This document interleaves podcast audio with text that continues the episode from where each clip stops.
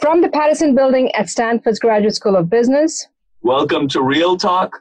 This is the podcast, all things MSX by current students for future and prospective students, keeping a real's eye view of our MSX program. I'm Maya Dhir. And I'm Jamal Madni.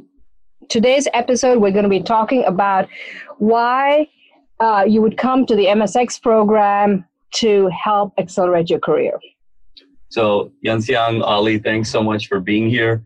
Uh, really excited to have you guys. Um, obviously, both of you have had pretty strong relationships with your current employer, and there's sort of an expectation that you will go back to your home organization. And so, kind of given that backdrop as a career accelerator, why the MSX program? Why now? And, and what were you specifically looking for? I, think from from my point of view, uh, this you know I, I, joined the company that I work for uh, about nine years ago, um, and I got to a point where I realized this is a company I want to stay at longer term. But if I did that, I might be sort of going narrower and narrower down a path of perspective. Um, so there's there's kind of two reasons for me um, to step out at the point that I did and, and come to Stanford.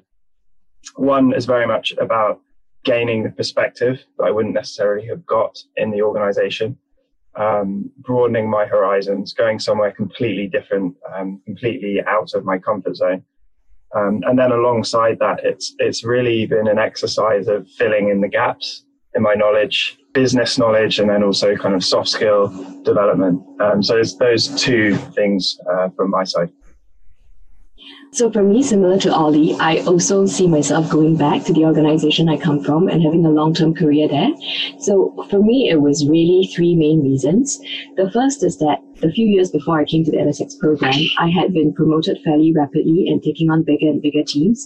But I really wanted some space and time for myself to be able to reflect on my leadership journey and where I want to go next and, you know, what kind of leader I want to be. So the MSX program did that very well for me. The second thing is that um, I wanted to have unique value to the organization. I work for the Singapore Public Service. So being in Stanford and being in a business school, that really gives me a very different perspective, very different experience and networks, which I felt that in the long term would benefit my career just because I'm going to be so unique in having this business international perspective. And the last is because um, in Singapore, we're really looking into digitalization and technology, both in terms of the public service and how we deliver public service, as well as to support the broader economy. So where better to do that than in Stanford near the Silicon Valley? And then have you picked courses? How did you go about choosing what courses you wanted to do to, to uh, further this path? So there is a correct answer mm-hmm. and a, a, personal answer. So okay. the correct answer is that I knew I wanted to focus on leadership. So uh-huh. a lot of what I chose to do were about different aspects of leadership. For example, paths to power, about how you can gain influence, which is a very different take on leadership.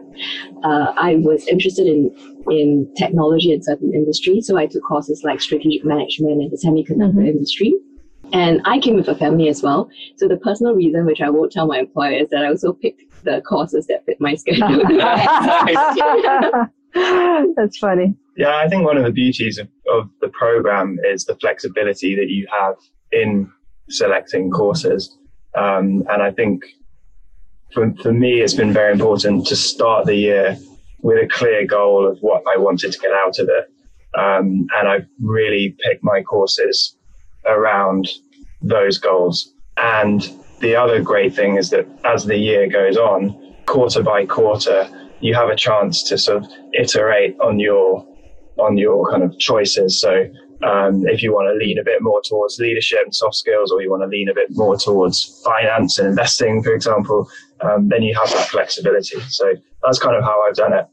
I'll start with the goals and then adjust as I've gone along. Any favorites on? I've, I've got so many courses that I've really enjoyed. So, sort of the nerd that I am, um, I really enjoyed our finance class. I've, I've really enjoyed the the Stanford investments uh, course, which I took in in the fall, um, and I'm almost out the other side of. Uh, the infamous touchy feely. you survived. You're here. You're home. Uh, so that's been a big highlight for me. That's awesome. And Yanxiang, you mentioned your family. Now, you are very unique in that you and your husband are both in the MSX program right now and you have two kids. How has that been for you, the whole experience? I think it's really been wonderful for the journey. I think, of course, having both of us in the program means that there's a little more juggling of how we can take care of our kids.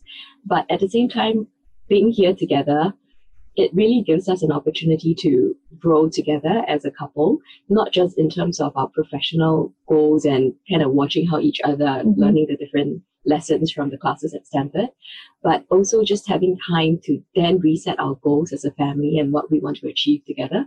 And I think that's really been very meaningful for me. That's fantastic. So let me ask you guys this. Was there ever a time over the course of this year where you got tempted to not go back? With all of the great experiences around you? Was there a story or an artifact or some sort of favorite moment where like, I'm really maybe leaning towards not going back? We won't tell anyone. I think one thing about being in Stanford is that there's really a very exciting entrepreneurship ecosystem. And here you feel like you can push your ideas a lot further than you could anywhere else in the world. There's money, there's a lot of talent, and just people that you can bounce ideas off. And there's this energy to make things happen. So I've definitely considered whether I wanted to start um, something here, maybe stay here for longer. And, but I think for me, I'm a super patriotic person. I still see my long term career in Singapore and in the Singapore public service. But I was tempted to see if I could stay longer, just because if you're just engaged in the whole entrepreneurship ecosystem, there's so much you could learn that I couldn't have elsewhere, and that's something I can bring back as well. So, yeah, I am tempted. That's awesome. I think from my side, the, the way I look at it is while you're here, there, there are constant distractions and constant mm-hmm. opportunity costs of every single decision that you make. Um, and I, I, have sort of, I guess, found myself seeing all these other opportunities that I didn't know existed. Um, and, and I, I, suppose there is an element of temptation, but I'm I'm also very focused on what I want and, and the company that I work for.